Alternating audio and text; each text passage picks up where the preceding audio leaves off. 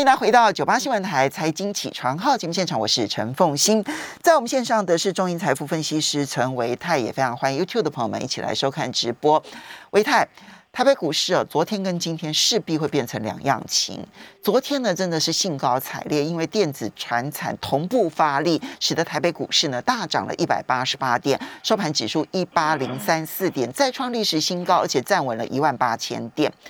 不过成交量当然萎美中不足，萎缩到四千五百四十九亿元。OTC 也很强，大涨了二点八七点，收盘指数是二二零点八四点，涨幅百分之一点三二，成交金额一千一百亿元。不过，今天为什么对台北股市来讲承压非常的重啊？那就是因为台积电昨天下午的法说会出乎预料的，它的毛利率居然减少了。这一点我觉得光是这一点外资就很难接受。所以呢，你很明显的看到今天凌晨呢，台积电的 ADR 是大跌了百分之五点五，哈，这个跌幅相当的重，也使得台指期的这个夜盘呢是大跌了一百九十三、一百九十七点。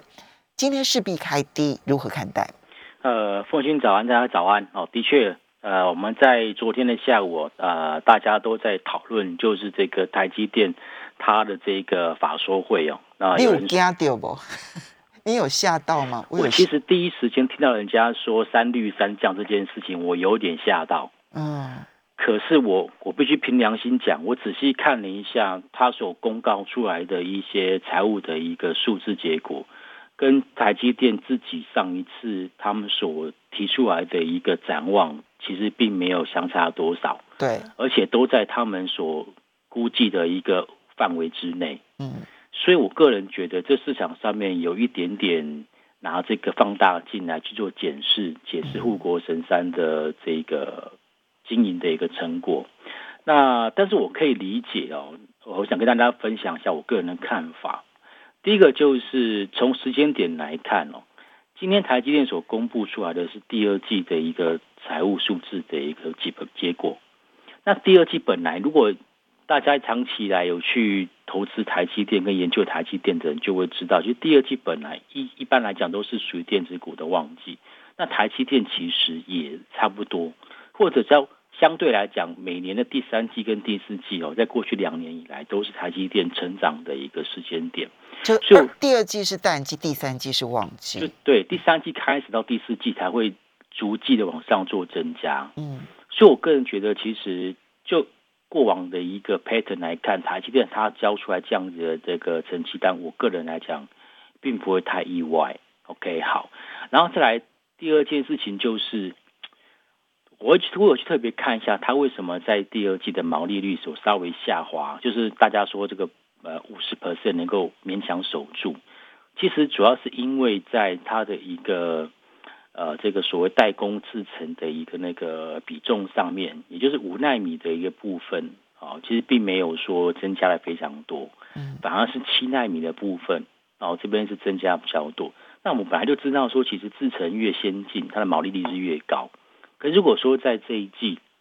在这一季，就是说在第二季，他在他自己有讲，就是说其实呃，N N B 跟消费性电子这一块的一个比重是有出现下滑，而刚好这两个消费性产品，它所使用到的都是必须要比较先进制成，尤其是手机。对，那手机大家都知道，今年呃，第一个是小米的部分啊，然后再就是呃 iPhone 的一个部分。啊，那今年上半年大家都在等啊，等新机出来啊。嗯，OK，而且去年又有又有又有拉货，提前拉货，那个把库存补满的一个情况。所以今年其实说真的，如果说能够维持第二季它所公布出来的这样子的一个结果，我个人觉得已经是相当不错了。这我个人认为啊，但市场上怎么认为我不知道。好。所以其实我觉得今天看在 ADR 的一个表现上，其实我个人觉得在今天台积电的一个早盘的一个走势势必会开低，嗯，但是会不会出现开低走低这件事情，我个人会有一个疑问，因为其实它所公告出来的结果，我觉得是符合一般法人的预期。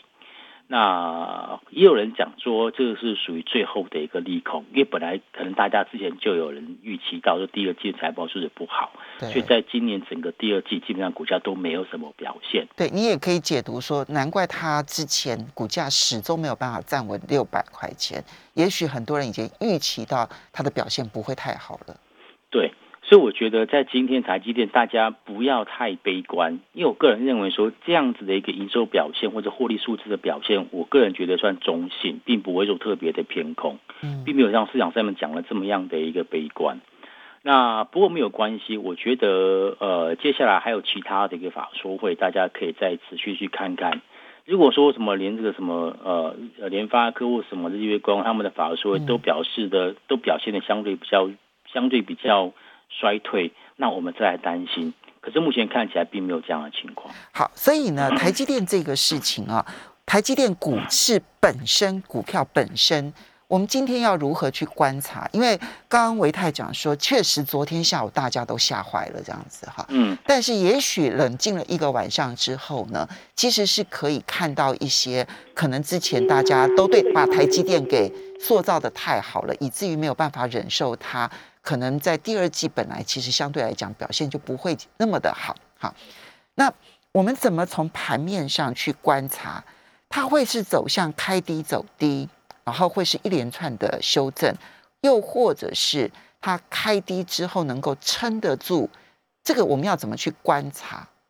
好，诶，我先这样讲好了，它到底会不会因为今天这样子，然后股价就转弱？当然，其实跟它今天的一个呃开盘价跟收盘价有很大的关系。那如果我们看在过去一两个月的一个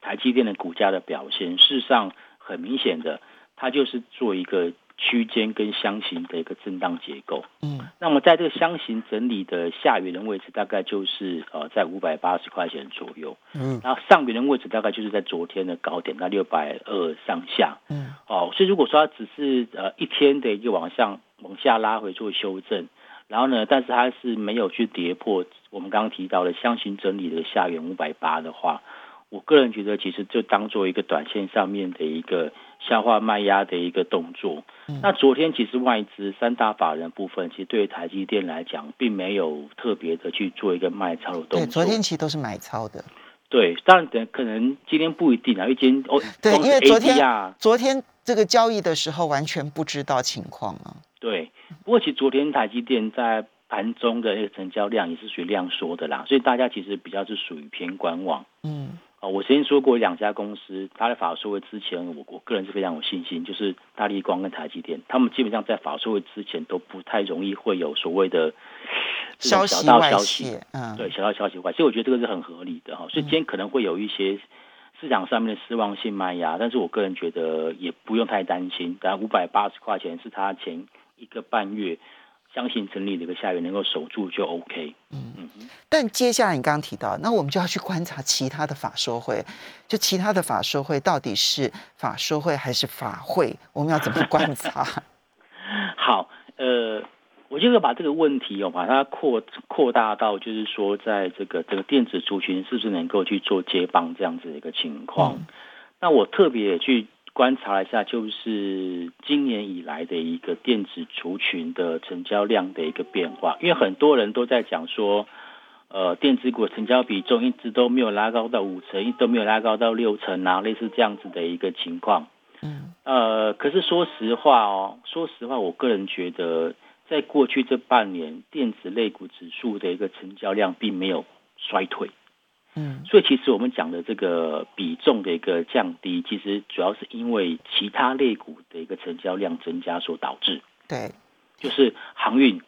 钢铁，然后这两个最明显的，然后其他的就是像是纺织，还有像是呃这个波涛、造纸这些的，他们的一个他们的那个成交量增加所导致，这个其实也反映在。整体台北股市成交量从四千到五千，甚至到六千亿的这样子的一个情况，就基本上五千亿的百分之四十电子股的成交值嘛，哈，五千亿的百分之四十是两千亿，对不对？哈，对。那跟过去我们惯常可能最多三千亿，三千亿的六成其实也只有一千八百亿，所以五千亿的四成不一定比三千亿的六成来的少。但无论如何，它人气是没有那么样子的凝聚，是真的。是对，这个就是说市场上面的一个，如果说从成交比重的观察来看，的确是这样。但是我必须要从这样子的一个观察的一个现象来去跟大家说明，就是很多人都认为说，一定要等到传产股的资金撤出来之后，电子股才会动。包括我最早也这么认为，但是我在上礼拜我推翻了我自己原本的假设。嗯，因为其实我发现资金根本就是两套。电子资金是一套，然后传产资金是一套，哦，而而且就是说，我也曾经就是针对我旁，就是我身边这一些所谓的投资人跟法人，问他们说，啊，但这些人其实过去是没有，到目前为止是没有投资船产股，跟没有投资航运股、钢铁股的，嗯，我就我就我请教他们说，如果时间点回到两个月之前，你还你你会不会就是弃电子股，然后去投传产股？他们给我的回答都是不会，所以其实我要做就是市场上面的一个投资属性跟资金的使用上面，会投资传产股的就会投资传产股，他不投资传产股，他以前都很习惯投资电子股的，他还是就投资电子股。嗯，好，就像我们说，你买基金的人不会百分之百把你所有的资金赎回全部去压在股票市场一样，就是人的一个所谓的投资的心理跟行为。所以我个人觉得。投这个电子股的一个正式的做接棒，其实还是取决于就是市场上面原本在喜欢投资电子股的这一块投资人的一个共识跟未来的一个信心。那我觉得在第二季财报之后，进入到第三季的一个消费的一个旺季，也就是电子股的旺季，传统传传承嗯这个传呃过去经验上面的旺季。对对对，嗯，我觉得电子股它逐步接棒的机会会很高。那原因是因为我最近也发现到有许多中小型电子股，它已经在发动。对，很多中小型电子股其实已经涨很多了呢。对啊，三成五成的都默默的在涨都有哦。嗯，所以我并，所以我这都这都是我刚刚才讲的，我推翻我自己原本的假设。嗯，这其实今其实是两套，只不过现在市场上面大家太热，让这个焦点包括媒体都却一股脑都在报道传产，但电子股并不是没有资金。嗯，OK，好，所以在这样情况之下呢，会导致到台北股市的一个走势会变成，它很可能就是在高档的一个盘整的架构，会不会盘间有可能？因为其实如果说传产股休息，电子股稍微替代接一下棒，让整个指数在维持在相对高档是有可能的。嗯，但是如果说有人说上两万点，我个人觉得这件这样子的一个假设，必须要会建立在就是。电子股能不能来一个，或者传产股是不是能够来一个先蹲后跳？好，不然其实一上一下，一上一下这样子的情况，其实会导致整个上攻的力道一直都被人家扯后腿。好，如果是两套资金，其实各有明星。我们休息一下，等一下来明星点名一下。欢迎大家回到九八新闻台财经起床号节目现场，我是陈凤欣，在我们线上的是中银财富分析师陈维泰，非常欢迎 YouTube 的朋友们一起来收看直播。好，维泰，所以如果市场是两套资金，电子涨自己的，船产也涨自己的，那我们就要来明星点名一下了哈。那电子刚刚提到说，其实过去这一两个礼拜有一些中小型的电子。哇，那表现真的是强的不得了，对不对？哈，嗯嗯，PCB 族群里头其实就有很多，投信认养的其实有很多非常这个表现好的这些个股。那我我我们怎么来看待电子当中的可能的主流明星？好，呃，电子股这边的主要的推手，当然看起来还是在投信。啊，投信其实我们在节目当中，那两个礼拜、三个礼拜，我们都有跟大家提到，就是我们有发现到投信其实他自己在买超的一个过程当中，他也一直在进行一个呃，就是电池股的一个布局。嗯，那包括你刚刚所提到的 PCB，甚至说我们看到的像是二极体的部分，对，哦，这边其实都是属于投信在过去这段时间一直都有在做布局的。嗯，但是在 PCB 这部分，我观察到已经有短线的一些调节，对，比如说像金相店，对，哦，这边之前买的比较早，或者说上一季可能做仓做完了，对，他们在昨天是卖超第一名，头型卖超第一名，对他们现在来在做一个就是调节的一个动作了，哦，所以这也那他调节的方向是？调节方向哦，就是刚刚说的这个 PCB 的一个部分，这边是比较明显。然后呢，有持续在持续在做调节的就是面板，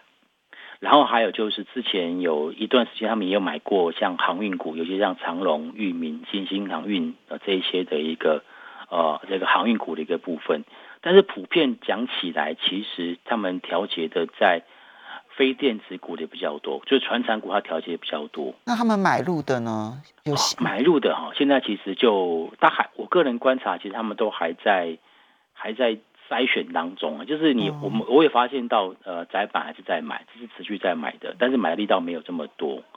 然后呢，IC 设计他们也有在买，但是买的也不多。嗯，哦，网通有在买，也买的不多。嗯，所以这我我觉得这个其实刚好呼应的，就是说最近投信其实在连续三天的一个卖超。嗯，他们其实是在做一个换股。嗯，就是我在把。原本涨多的一个个股去做卖出，然后呢换进一些新新买进来的一些标的。嗯，那呃还有就是像一些半导体相关的，例如说像万润，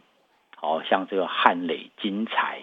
所以其实我我回到刚刚上个上一段节目，我们我们看到，如果说半导体或者是晶圆代工真的这么糟糕，其实你说上游的这个设备。或者是说这个封测相关的一些个股，理论上它的业绩是不会特别好的。嗯，可是可是像金彩这个是跟台积电有直接相关的这个公司，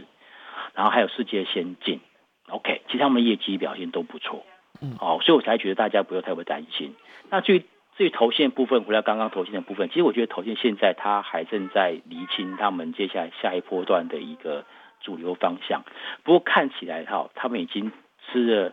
呃，趁夺铁的心，他们就是要在电子族群要发力，嗯，哦，所以我觉得接下来投资朋友其实可以朝这个投信它的一个买超的一个持股方向啊，来去做一个应对。嗯，好，所以这个是在电子、电子跟投信，对不对？哈，对。那这里面呢，你你如果看到投信在七月开始比较大幅度买超的个股，现在都来得及吗？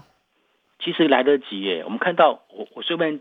跟大家报告一下，我个人发现他新买的一些标的，好了，就新新买的，就是呃，还蛮新鲜的。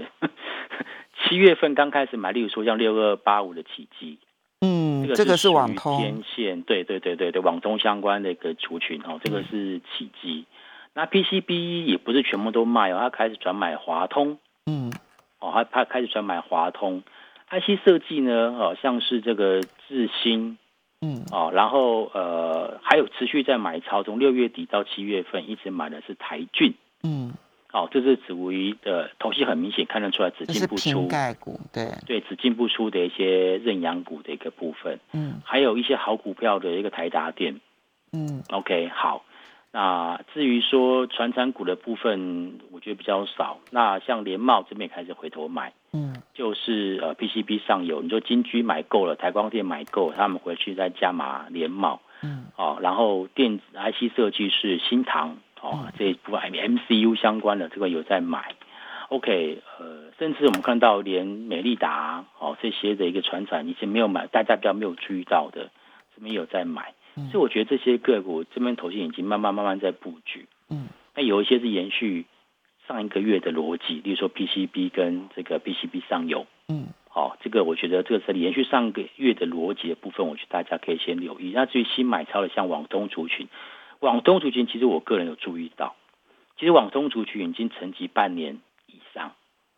啊，主要原因是有一部分是因为第一个五 G 的手机卖的好像没有大家原先想的这么样的好。五 G 的部分，还有就是，其实，在过去我们台湾的网通族群有很大的一部分的营收来源来自于对岸，嗯，啊，五 G 的一个布局。那中美贸易战的情况之下，那他们的订单就相对也比较减少，好，所以我觉得这就是网通族群是第七期，啊，这个是可以做留意。然后再来就是刚提到的一些零组件的一个部分，啊，包括 PCB 啦，啊，还有像是这个散热啦，哦，这部分。然后反倒是我刚刚提到是面板股的一个部分，面板股其实并不是投信在卖就不好，我个人观察到的是面板股其实是土洋对坐，对，面板股其实万是有在买，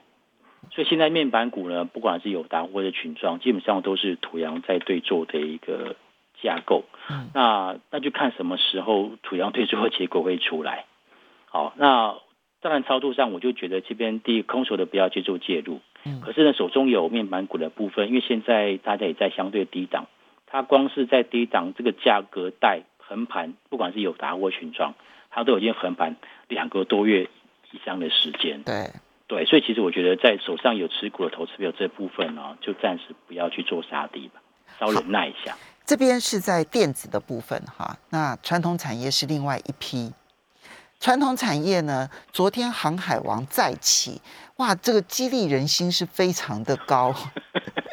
你你要想到说，它的那个融资维持率都已经降到百分之一百四十五，我相信很多人已经在那个边缘了，对不对？压力非常的大，所以昨天这一根涨停板一定救了非常多的人。如何看待航海？好。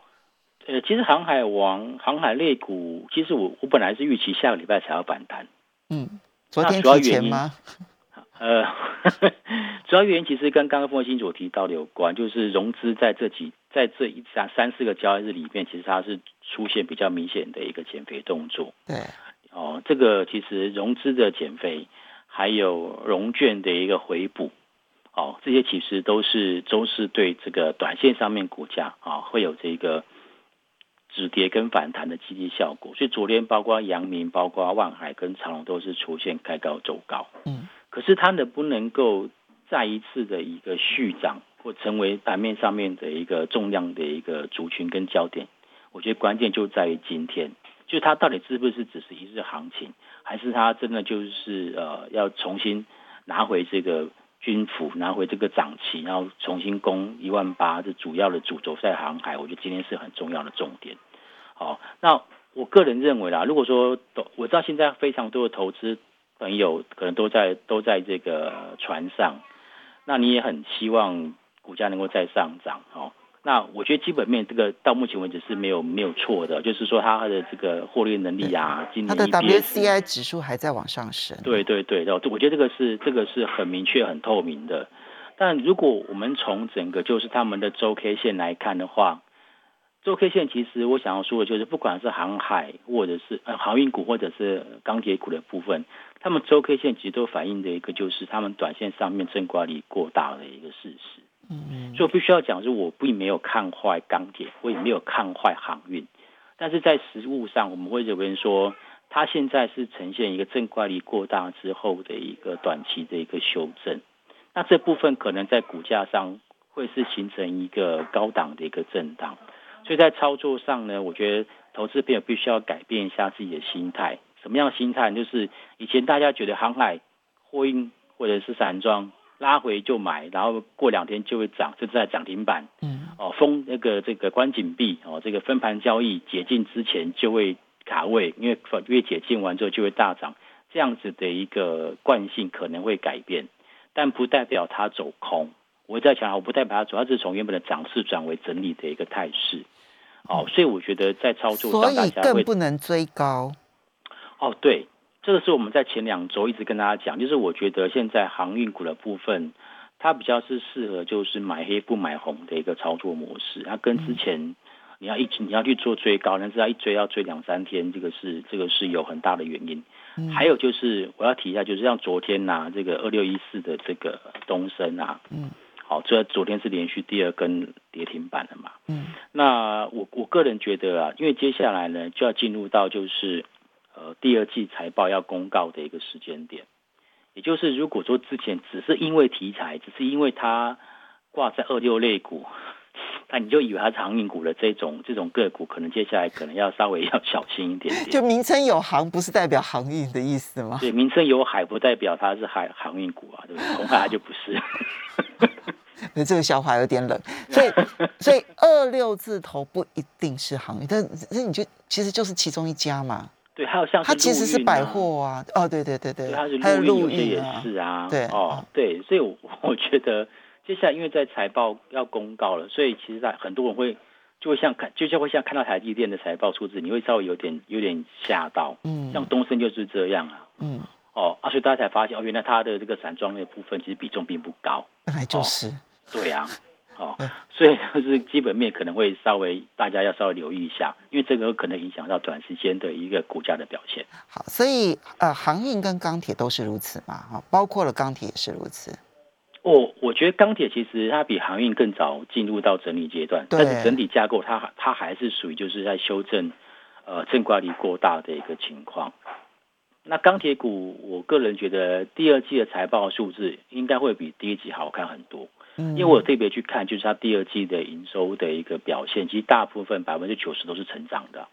所以它既然已经整理这么久，然后比较预期它的财报可能带来的是相对利多。对，你所以你可以观察到哦，其实刚这波就最最最近这一个月钢铁股在反弹的过程，其实有些个股是可以反弹两天到三天的。好，我们要非常谢谢陈维泰带来的分析。